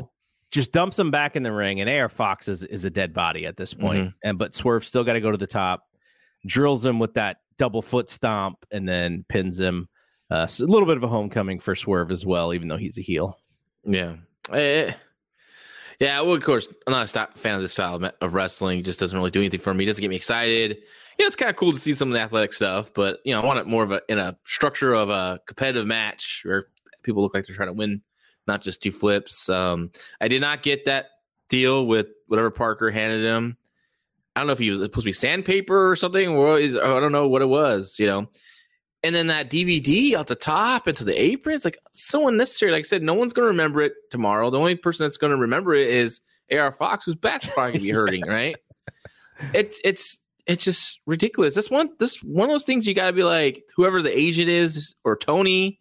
I mean, I would think Tony goes over these matches with his guys. I would hope so, or someone comes to him and the agent, whoever, the producer, whatever you want to say, comes to him and says, "Hey, this is the match. They're going to do this. This is some of the key. They should know some of the key spots they're going to do because you want to make sure you get on camera, etc." And when you hear DVD off the top rope onto the apron, say no. You know, it's not worth it. Uh, yeah. I, I mean, I remember just screamed out, you know, just kind of yelled like, "Oh my god!" And, and like the wife, you know, Trina's like checking on me, like, "What happened?" I'm like, I was like, "Don't worry, no trees fell in our backyard. yeah, yeah, rain." But this idiot just took this DVD off the top on an apron and broke his back for no reason at all. All right, so Saraya and Tony and Shida were with Renee, and mm-hmm. Saraya says she's so excited to choose her partner. This woman is the one of the greatest wrestlers in the world, and I wish they would have done another cut of this because when when Saraya this was says, the best one. well, may, maybe, but when when when Saraya says, you know, this woman is one of the best wrestlers in the world. She, if I wanted Shida to go, yes, yes, this is mine. And then she turns to Toni and says, Toni, and then she's like, what the, you know, I wanted her to do one of those, but it, it was you know, I thought they did an okay. They did like a, a B job of of how you do the over the top wrestling version of what this usually is. I guess. So Dude. she picks Toni. Shida's upset. Renee, there's a cut cutaway to Renee's face, and Renee's kind of embarrassed for Sheeta. And the hard cut to Renee. Ooh. oh my gosh. So bad. Uh, but uh, but yeah, so uh, Saraya and and Toni are I don't know kind kind of dicks for doing Shida like that. Just tell yeah. the poor woman off air like nope it's going to be tony. You don't have to be on this video. I don't want you to i don't want to embarrass you. Like what yeah. what he, what baby faces do that? Exactly. I was thinking like how wait am i supposed are they baby faces? I thought they're supposed to be baby faces. They're just she's just being a total bitch to Hikaru Shida there. Like yeah. oh my god this is this is really really bad stuff. I mean, not even B level movie bad. Like it could be like even lower, like the lower the dollar bin at the at the uh I don't know, at the Walmart dollar bins movies, you know. uh okay, so now we have Toni. I could see Shida gets mad and beats up Toni backstage and Mercedes Moné is just hanging out, just hanging there, out there. Just but, pulls up, limo comes out. Yeah. But the the other thing that I've heard is if you're New Japan, you probably want her first match, right? Mm-hmm. To to, yeah. to draw. You know, if you if you're trying to draw in San Jose, and you're like, hey, first match outside of WWE. I don't know, you know, but you know, whatever. Maybe maybe she's got a side deal with AEW and they're partners and they can figure that yeah. out so maybe she's there and she doesn't wrestle. Uh, maybe she's there and she wrestles, but there's also a good possibility that she's not there. I don't mind this part of it, right? Because you and I are so close to this stuff, whereas 30 years ago when we were watching, mm-hmm. that's where the excitement is. So I'm, I kind of like not really knowing now. Watch, Dave's going to tell me like tomorrow, and then I'm going to be spoiled. But uh, that, that that's also that also could happen. Yeah. But um, yeah, so I kind of I kind of like the mysteriousness, but the thing that if she is wrestling and you're not using that fact to possibly sell tickets, that's probably not best for business. Yeah, I um I forgot to ask Dave what that sounds a Civic Auditorium show. What was the current attendance before they announced that Mercedes Moné will be wrestling? I I saw from WrestleTix that they'd sold 400 tickets since Wrestle Kingdom. But what was it previously before that? Uh, let's pull it up because I'm curious to see like we talked about this at Dave's house when we are watching uh, Wrestle Kingdom. Yeah, and like that's a. I mean, that, that, I mean, she's not coming in cheap, right? They're paying a lot of money for her, and to do at the San Jose Civic Auditorium, cool for us because we just happened to just wanted to go to it and we're gonna check no it out. no bad seat in the house. no bad seat in the house. It just doesn't feel like they're gonna get their money back unless they're. Well, I mean, I guess that they can make it up with the subscriptions, right? Because it's going to be a uh, a New Japan World pay per view. Okay, so here here's the deal. Uh, this and this was as of this recording. This is nine hours ago, so I'm sure there's more updated information, and I would just look at WrestleTix over the next couple days. Okay. But they say that uh, the current setup for capacity is almost 2,200. 2,152 is capacity for the setup. Okay. They've distributed, not sold, distributed uh, almost 1,900. So it leaves just under 300 tickets left. And so before, if this, if if their math is correct, they would have had 1,488 tickets distributed. And then since she showed up on Wrestle Kingdom, 400 more. So in a small building, 400 is a little bit more, but it's not like, you know, John Cena moved that SmackDown show from Yeah, like probably yeah. eight to 10 to selling the thing out. Yeah. I wonder, you know, I wonder it's just it's like anything, I guess, with a new star. Like even if Mercedes Moné goes to AEW, I just it'll be a quick bump, and I don't think it really would do, you know, it'd be interesting. I mean, I, I kind of hope she goes AEW. I'm get you know, I'd like to see but then again it's like a like then it's like another WWE star comes over and gets like like, what do you do with her? Does she pin? You know, the, who does she beat? Jamie, who Jamie's like hotter. I would think than Mercedes Moné to that audience. Obviously, do you have the person that beats Jade be Mercedes Moné after all that time building up, you know, Jade? Right?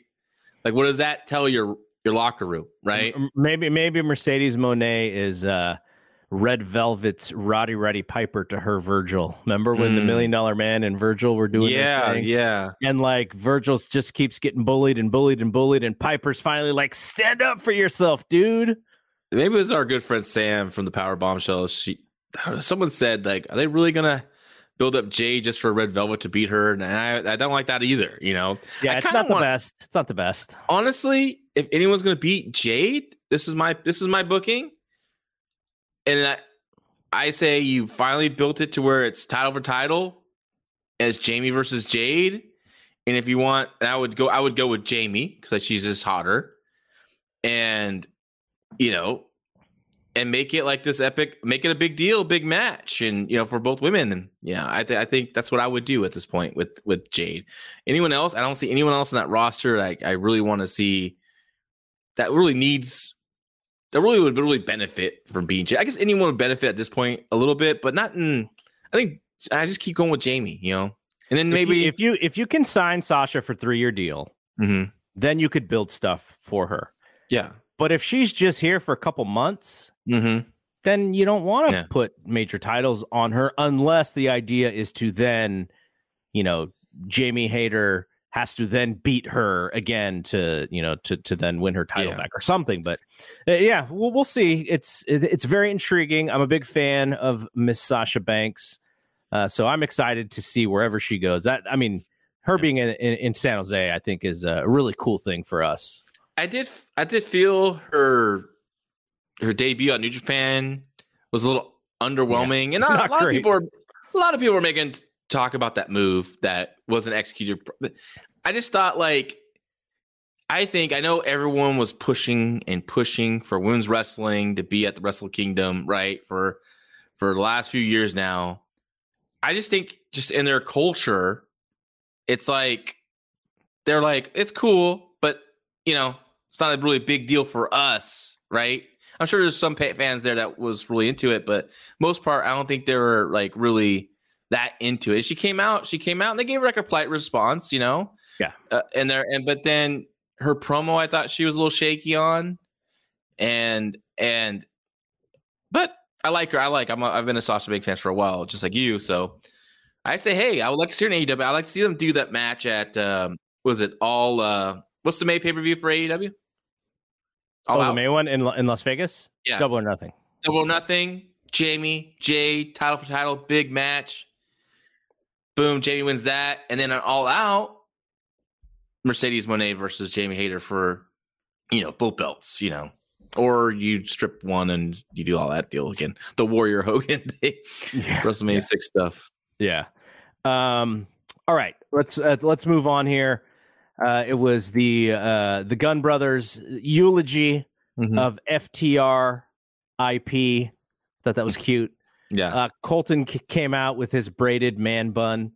Uh, ultimate douchebag of, of all time. Great. I love great these guys. haircut. Great haircut. I love. you know what? You know what's you know what's uh, Austin is definitely the the more charismatic talker. Mhm. Uh, he kind of overshadows Colten a little bit and stuff like this. But Col- I, I thought Colten showed more personality than he's been. I, I Yeah. think he's starting to get really comfortable out Yeah. there, and and I dug this. Actually, it, it made me want to see the rematch. And I, Oh, the, yeah. the first Oh, match yeah. was really good. So Absolutely. Yeah.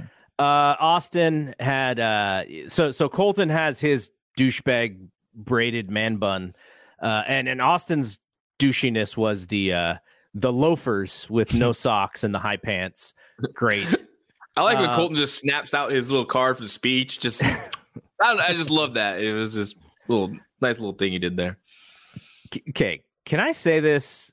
And I think people think I'm I'm like overdoing it here, but I feel like Austin is a better promo than his dad ever was.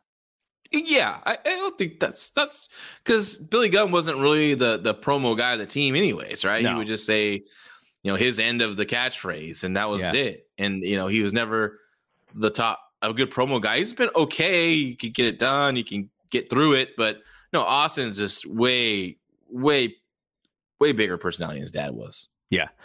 Uh, and then uh, so the the music play. You know, these guys are crying, fake crying, and the music plays.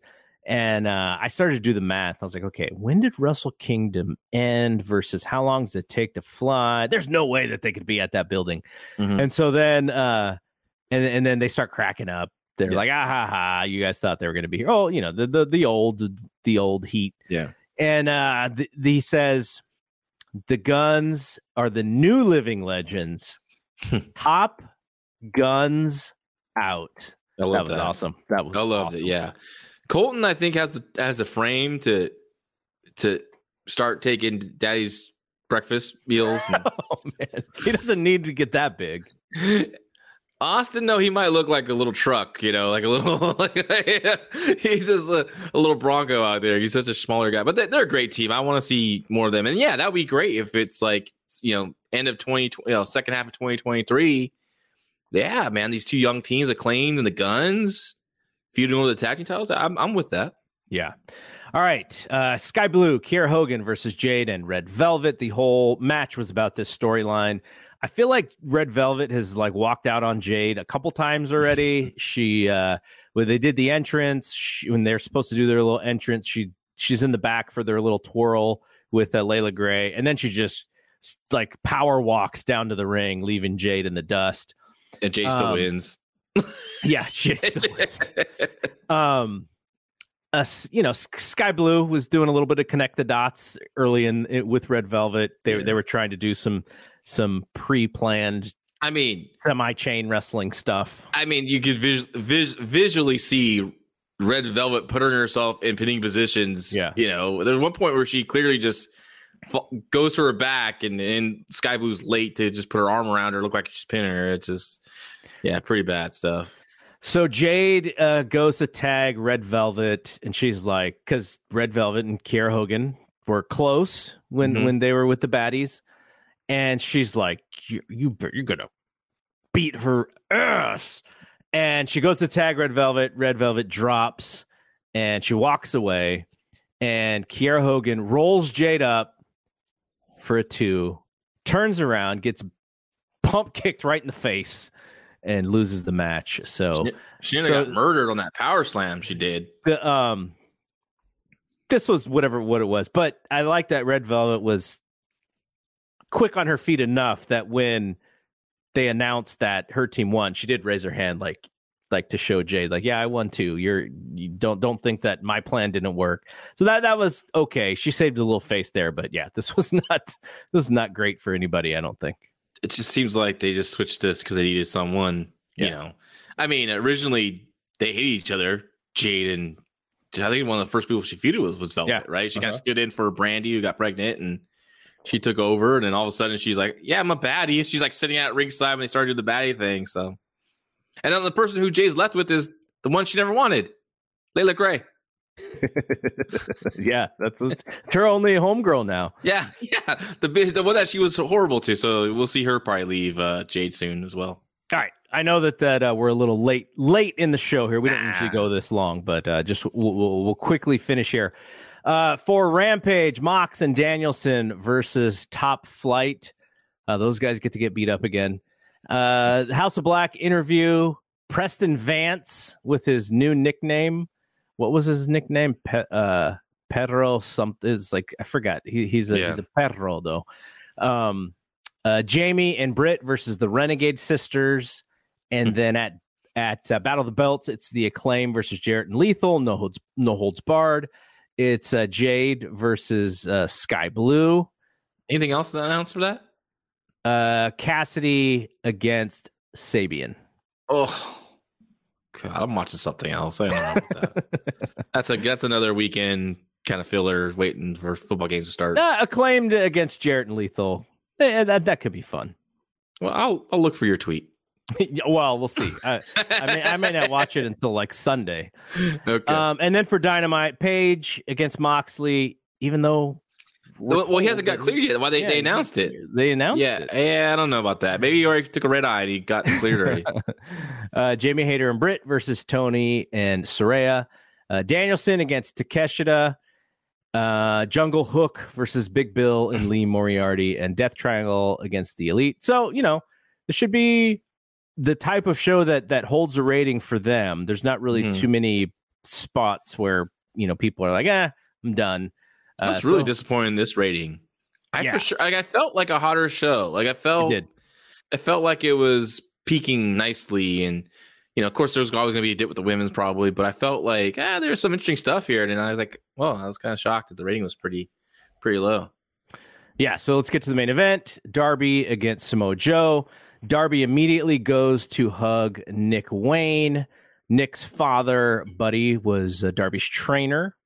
Uh, obviously, people on this website know Buddy Wayne, who was Mhm. literally like Bryan Alvarez, a star guest on uh, the early, early days of the F4W Daily Show. And uh, Samoa Joe then comes and then he immediately grabs Nick. And then Darby does a, a dive uh, right out onto him and he hits him with a skateboard. The match has not started yet. they go up the ramp. They uh, they must be wanting to preview the trios ladder match for next week because Darby grabs like the tallest ladder that anyone has ever seen. He does a front flip off of this ladder and he like leg clothesline Samoa Joe. like that didn't look easy to to sort Yeah. of take from the kid who's gaining momentum flying off of this uh this tall ladder. And so uh, bell rings. Darby does a shotgun drop kick into the corner. It's a pretty good fight. Darby's doing a lot of selling, like screaming, audibly screaming Mm-hmm. uh, in pain. Joe pulls off the top turnbuckle. Uh, he's got Darby locked in a sleeper, and Darby's going out, but he, then he turns into Hulk Hogan circa 1985, fires up, and uh, gets Joe to bonk his head on the unprotected turnbuckle yeah, and uh there's a he does a move in bet- before the the two coffin drops but uh then he he's does the the shot. This is the stunner. is it the canadian destroyer Oh, the red, red, whatever, the red code red, maybe. yeah maybe that's what it was Yeah. so then um yeah then he pins joe two coffin drops man darby's the Yeah. champ joe's gonna go face wardlow for in a hair match or something i don't know there was no wardlow around No Wardlow, no follow up on Book of Hobbs. We had three chapters of. Still waiting for the fourth chapter, I guess. You know. Um, so Um, Darby's the TNT champion again. This seems to me like they wanted to do this for the hometown, which is cool. Uh, you know, Mhm. I, I it, they, I, I don't know what the plans were. If this was really the plan, or if they wanted to do this for the home crowd. I, I think it worked for the home crowd, but like you said, that rating wasn't fantastic. So I'm not sure Mhm. it worked necessarily for, but maybe nothing would have worked because you're you're kind of you you were peaking for this giant show next week. So this was kind of like the last Mhm. show before the giant show.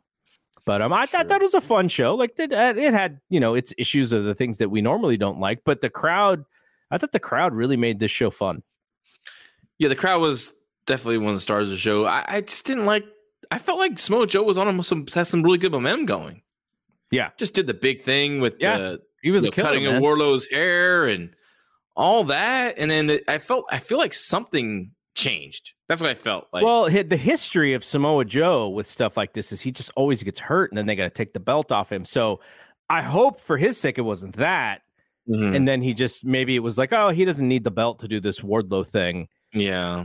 I yeah, I was I was like, oh man. I mean, I and I understand. I know Tony, you know, doesn't want like he really wants hometown heroes to succeed in their hometown, not like what WWE is doing for a very long time and beating the hometown heroes. And I get that.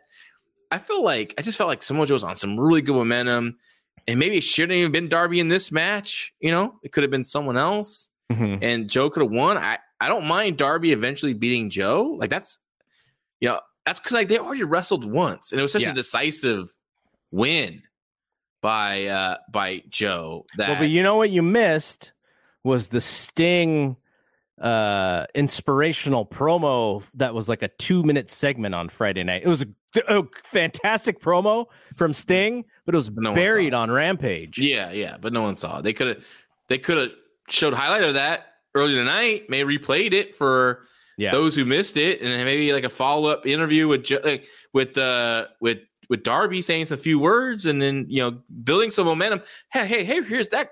If you had that promo in hour one, maybe just maybe people would have stuck around for that that final match because Yeah. that promo, if it was as good as you said, I believe it was.